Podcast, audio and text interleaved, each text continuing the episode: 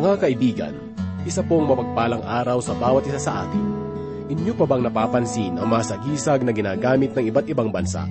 Ang bawat sagisag na ginagamit ng isang bansa ay siyang naglalarawan sa kanyang kabuuan kung ano ang mayroon sa loob ng kanyang bansa. Ang isang sagisag na ginagamit ng isang bansa upang kumatawan o magsalarawan sa kanya ay ang kanilang kanya-kanyang bandila. Ang isang halimbawa nito ay ang ating sariling bandila, ang watawat ng Pilipinas. Di ba't maging sa ating paaralan noon sa elementarya, ay pinapaliwanag sa atin ng ating mga guro ang ibig sabihin ng bawat simbolo at kulay ng ating bandila. Ang kulay pula nito ay sumasagisag ng digmaan, at ang kulay asol ay sumasagisag sa kapayapaan. Ang bawat bagay na inilalagay sa isang bandila ay may kanya-kanyang kahulugan at nais na isalarawan. Ang bawat bansa rin ay nakikilala dahil sa kanyang iba't ibang katangian at likas na yaman. Ang bawat lugar ay nagtataglay ng kanyang natatanging yaman at sagisag. Tulad rin ito ng ating pagbubulay-bulayan ngayon na kung saan ang bawat bansa noon ay binigyan ng kani-kaniyang sagisag at simbolo kung ano sila sa mata ng Panginoon.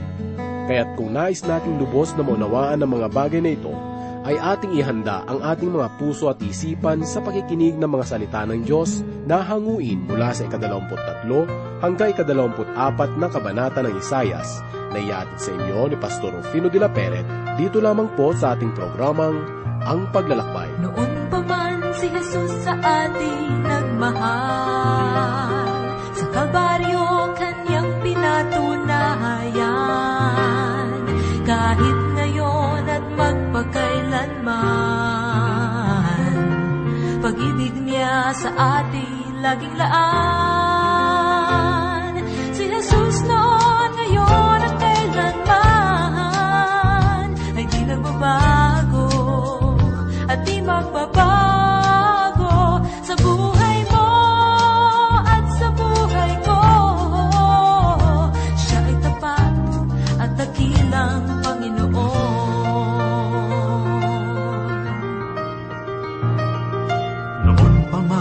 Jesus na ang Panginoon. Di ngayon sa atin din ay gayon. At sa darating mang mga panahon Mananatili siyang Panginoon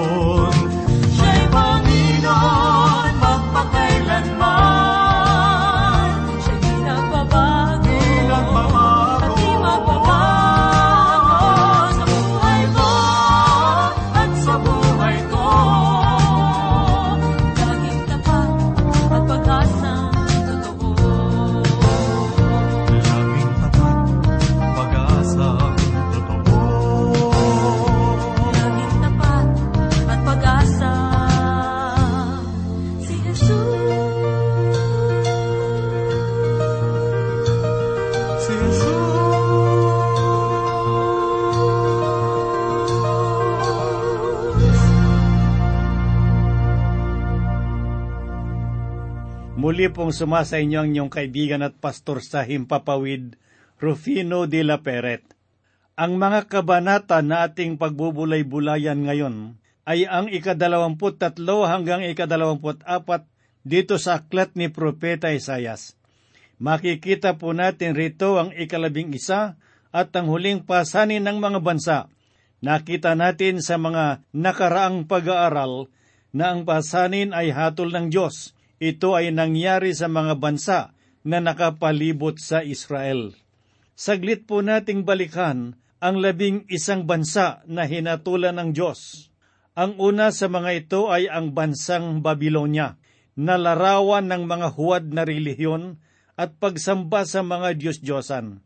Ang pagsamba sa mga Diyos-Diyosan sa ating panahon ay ang pagiging sakim at matinding paghahangad ng mga material na bagay ng sanglibutang ito. Ang ikalawa sa mga bansang ito ay ang bansang Palestina na naglalarawan ng tunay na relihiyon, ngunit sa katagalan ay tumalikod din sila sa Diyos. Makikita po natin ito sa maraming simbahan ngayon. Inuulit-ulit nila ang ritual at ang mga apostoles at ang mga panalangin ng ating Panginoong Hesus.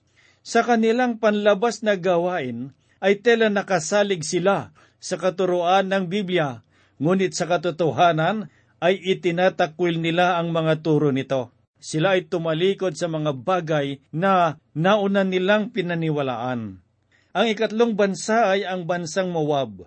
Ito ay sumasagisag sa formal na relihiyon na tela makadiyos, ngunit hindi naman naniniwala sa kapangyarihan ng Diyos.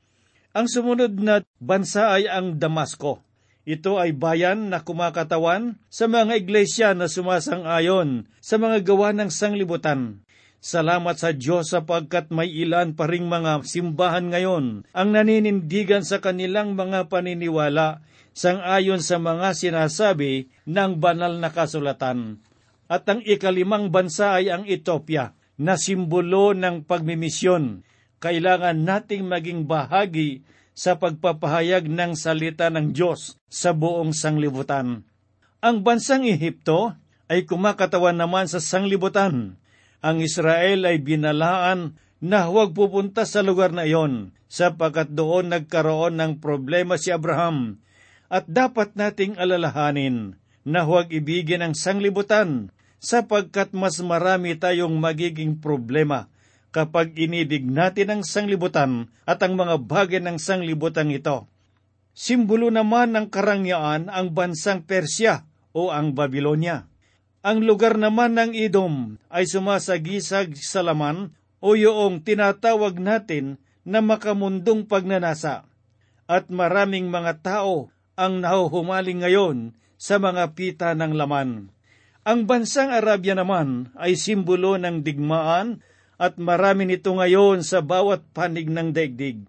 Maraming grupo sa ating lipunan ang nagsasabing nais nila ng kapayapaan, subalit sila ang mga taong nagpapasimula ng hindi pagkakaunawaan sapagkat nais nilang makamit ang kapayapaan sa pamamagitan ng mabilis na pamaraan at sa karahasan.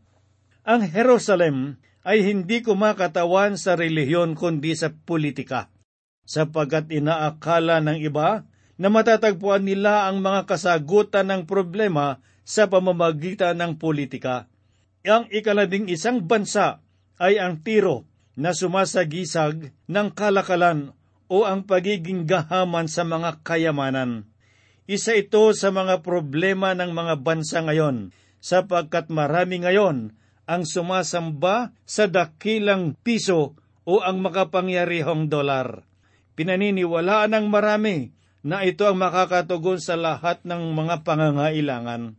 Ang ating mga pinuno ay magpapalabas ng pondo halimbawa para sa mahihirap, ngunit karaniwan naman ay hindi naman nagagamit o umaabot sa mga kinauukulan.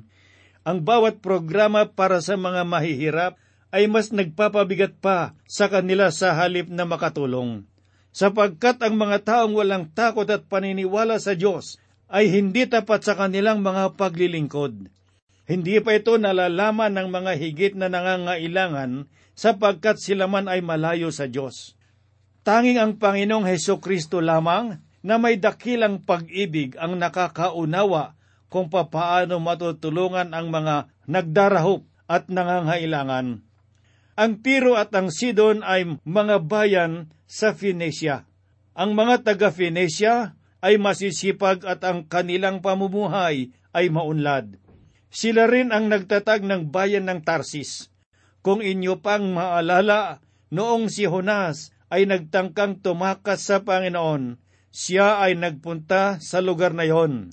Ang Tarsis ay matatagpuan sa timog baybayin ng Espanya at para sa ating karagdagang kaalaman, sila ang gumawa ng alpabeto.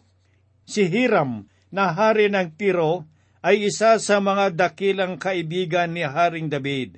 Kung titignan natin, sa ikadalawamput anim na kabanata ng Ezekiel ay makikita po natin ang isa sa mga kahangahangang propesiya tungkol sa Tiro na nagkaroon ng katuparan. Sinabi ng Diyos na ang Tiro ay wawasakin ng Babylonia at ang mga tao ay bibihagin sa loob ng pitumpung taon tulad ng Huda na pitumpung taon ding nabihag. Ang mga mamamayan sa Tiro ay bumalik sa kanilang lupain pagkatapos ng pagkakabihag at muling itinayo ang kanilang bayan sa isla malapit sa dagat Mediterraneo. Mga kalahating milya ang layo sa kanilang lumang bayan. Sinabi ng Diyos sa aklat ni Ezekiel, Kabanatang 26 talatang 4, Kanilang gigibain ang mga pader ng tiro at ibabagsak ang kanyang mga tore at aking kakayuri ng kanyang lupa at gagawin ko siyang hubad na bato. Ipinahayag ng talatang ito na ang kanilang lumang bayan ay buburahin ng Diyos. Ang propesiyang ito ay natupad noong si Alexander na dakila ay gumawa ng daan mula sa lumang bayan tungo sa bagong bayan sa isla. Basahin naman po natin ang sinabi ni Propeta Ezekiel dito sa kabanatang 26, talatang 14, ganito po ang kanyang sinabi. At gagawin kitang hubad na bato, ikaw ay magiging dakong ladlaran ng mga lambat, ikaw ay hindi na muling itatayo, sapagkat akong Panginoon ang nagsalita, sabi ng Panginoong Diyos. Kung merong sino man na pinabubulaanan ng salita ng Diyos, ipinapayo ko na subukin nilang pumunta sa kinaroroonan ng tiro ngayon at muli niyang itayo ang nasirang bayan. Subalit siya ay aking paalalahanan na marami nang nagtangka nito, subalit ang lahat ay nabigo. Sa katunayan ay meron ng nakahandang bayan na nakatayo sa ibabaw ng mga bato. Ang tawag sa lugar na ito ay Petra. Ngunit ang problema lamang rito ay sinabi ng Diyos na hindi ito maaring tirahan. Sa katunayan ay merong mga grupo noon na mga hindi mananampalataya ang nagtangkang tumira sa lugar na yon ng Petra, subalit sila ay hindi nagtagumpay. Kung sinabi ng Diyos na ang tiro ay hindi na maaring itayo, ganoon din ang Petra, sapagkat ang mga lugar na ito ay hindi na maaring tirhan. Basahin po natin ang sinasabi sa kadalawamput tatlong kabanata dito sa aklat sang ayon kay Propeta Isayas unang talata. Ang pahayag tungkol sa tiro, tumaghoy kayo kayong mga sasakyang dagat ng Tarsis sapagkat sira ang tiro. Walang bahay o kanlungan mula sa lupain ng Sepros ay inihayag ito sa kanila. Ang tinutukoy ng talatang ito ay ang mga sasakyang dagat no umuuwi sa Tiro mula sa Tarsis, meron silang sakay na mga taga Phoenicia at naibalita sa kanila na ang Tiro ay nawasak. At noong sila ay papalapit na nga sa bayan, ay nakita nila ang makapal na usok. Nakita nila na ang bayan ay pinatag at ang daungan nito ay hindi na maaring gamitin. Hindi na ito maituturing na lugar ng kalakalan dito naman sa ikalawang talata ng kabanatang 23, sang-ayon kay Sayas ay ganito po ang sinasabi, Tumahimik kayo, kayong mga naninirahan sa baybayin, o mga mangangalakal ng Sidon, ang iyong mga sugo ay nagdaraan sa dagat. Ang Tiro at Sidon ay tela kutsara at tinidor na laging magkasama. Sila ang mga pangunahing bayan ng mga taga-Phoenicia ang mga kilalang mga ngalakal ng Sidon ang nagpatanyag sa bayang ito. Mabuting malaman natin na totoong natupad ang propesiya tungkol sa bayan ng Tiro.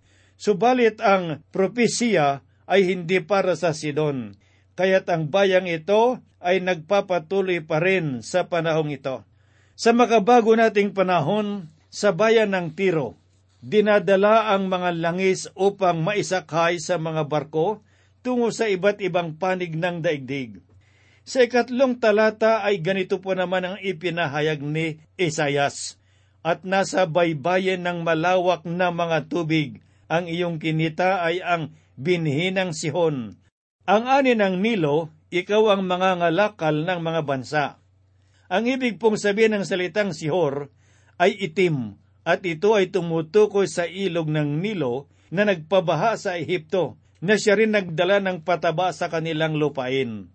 Ang kayamanan ng Ehipto ay dumaloy hanggang sa daungan ng Tiro at ngayon ito ay natapos na at magkakaroon ito ng matinding kalungkutan.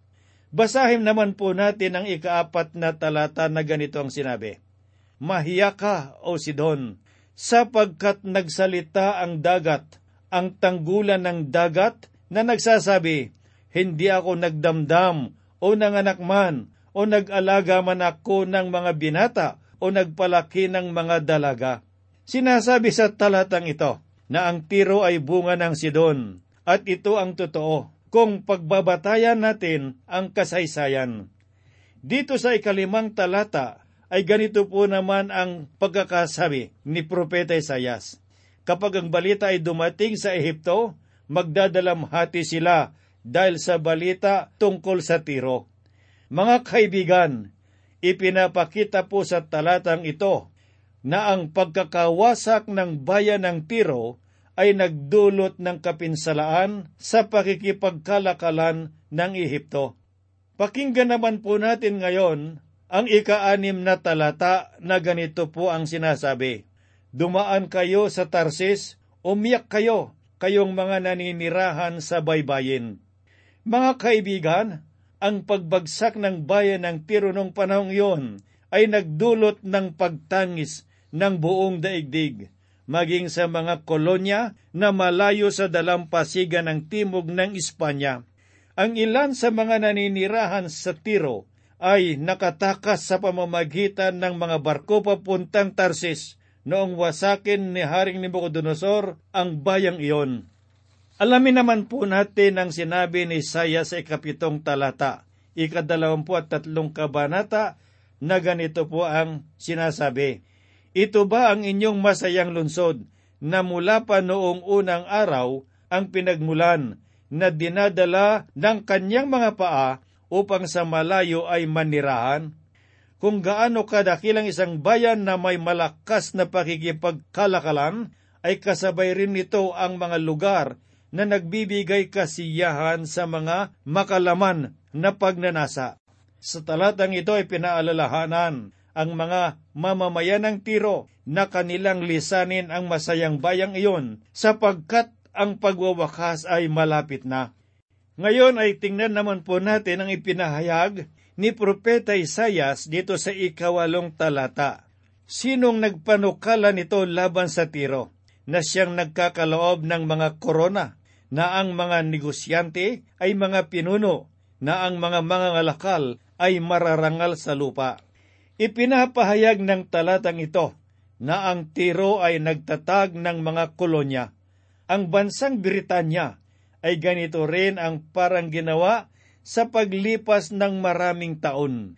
Ang isa pang kolonya ay nasa ilalim ng pamamahala ng ibang bansa na mamamahala sa kanila. Sa halip na bigyan nila ng kalayaan na bumuo ng sariling mga batas. Ang ikasyam at ikasampung talata ay sinabi ni Isayas, Pinanukala ito ng Panginoon ng mga hukbo upang hamakin ang kapalaluan ng buong kalwalhatian, upang hiyain ang lahat ng marangal sa lupa. Apawan mo ang iyong lupain ng gaya ng Nilo o anak na babae ng Tarsis, wala ng pagtigil. Ang Panginoon mismo ang nagtakda ng pagkawasak sa tiro at hindi siya humingi ng anumang paumanhin. Ang ilog na tinutukoy rito ay ang ilog ng Niro. Kaya noong mabaha ang tiro, ay naging malaya na ang Tarses na gawin ang kanyang nais. Sinasabi ng talata na wala nang makapipigil pa sa kanya. Basahin naman po natin ang ipinapahayag ni Isayas sa ikalabing isa't ikalabing dalawang talata na ganito po ang kanyang sinabi. Kanyang iniunat ang kanyang mga kamay sa karagatan, kanyang niyanig ang mga kaharian. Ang Panginoon ay nagutos tungkol sa kanaan upang gibain ang mga tanggulan. Ang kanyang sinabi, Ikaw ay hindi na magagalak pa. Ikaw na aping anak na birhen ng Sidon. Bumangon ka, magdaan ka sa sitim. Doon may hindi ka magkakaroon ng kapighatian.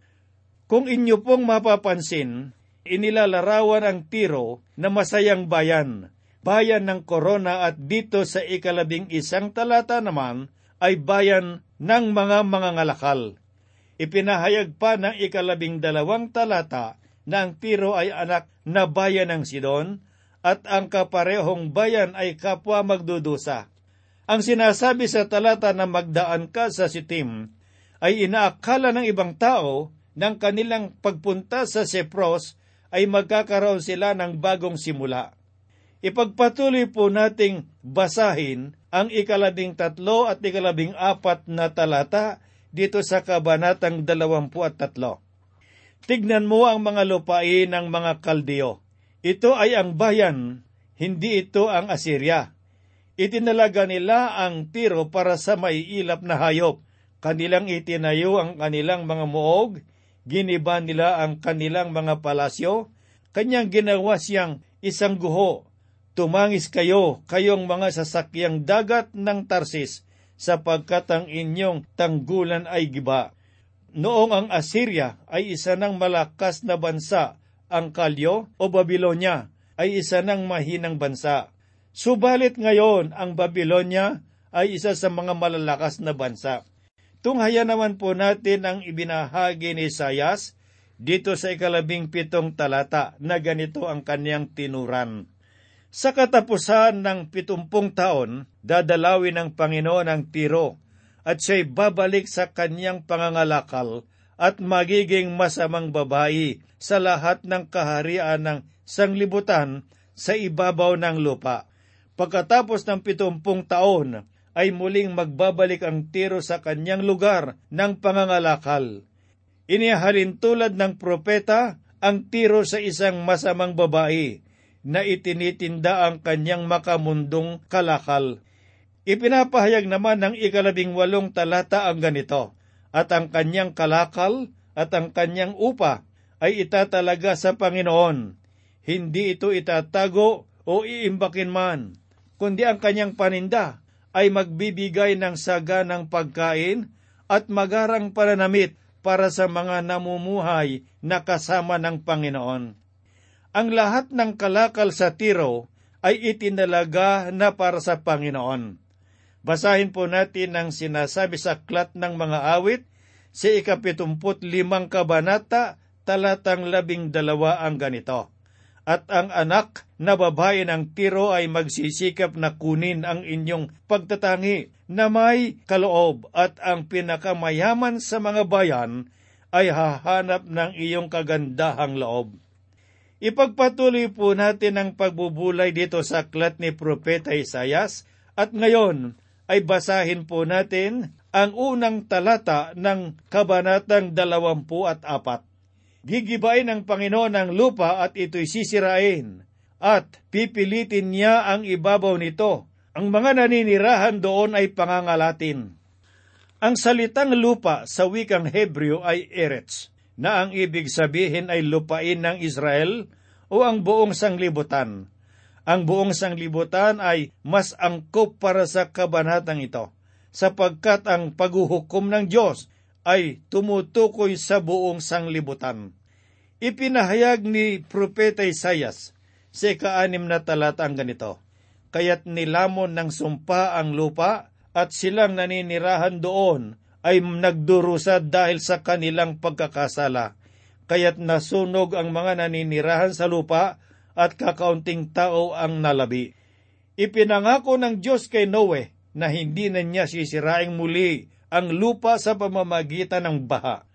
Tandaan po natin na ang gagawing paghuhukom ay sa pamamagitan ng apoy.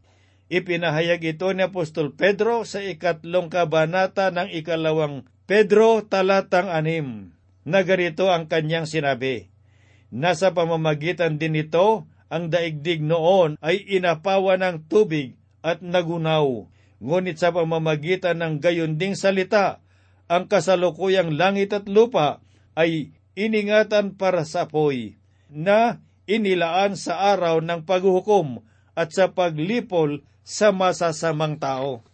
Makikita po natin sa ikalabing tatlo hanggang sa ikalabing limang talata ng kabanatang dalawampu at apat. Ganito po ang tinuran at ipinahayag ni Propeta Isayas. Sapagkat ganito ang mangyayari sa lupa sa gitna ng mga bansa kapag inuga ang isang punong ulibo gaya ng pamumulot ng ubas pagkatapos ng pag-aani. Inilakas nila ang kanilang mga tinig. Sila'y umawit sa kagalakan dahil sa kadakilaan ng Panginoon ay sumigaw sila mula sa kanluran. Kaya't mula sa silangan ay luwalhatiin ninyo ang Panginoon sa mga pulo ng dagat, ang pangalan ng Panginoon, ang Diyos ng Israel. Ang mga natira ay kakaunti at itataas ang kanilang mga tinig upang papurihan ng Diyos. Sa panahon ng matinding kapighatian, ay makapagpupuri pa rin sila sa Panginoong Diyos. Saklat ng mga awit, Kabanatang 46, una hanggang tatlong talata ganito po ang sinabi. Ang Diyos ay ating kanlungan at kalakasan, isang handang saklolo sa kabagabagan. Kaya't hindi tayo matatakot bagaman mabago ang lupa, bagaman ang mga bundok ay madudulas sa puso ng dagat, bagaman ang tubig nito ay bumula at humugong, bagaman ang mga bundok ay mauga dahil sa unos niyon.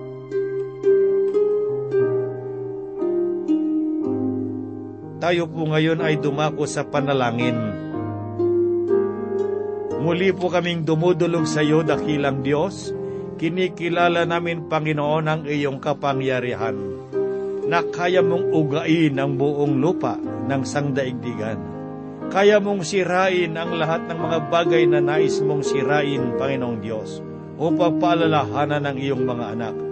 Marami, Panginoon, ang mga nangyayari ngayon na mga kababalaghan, hindi namin naunawaan.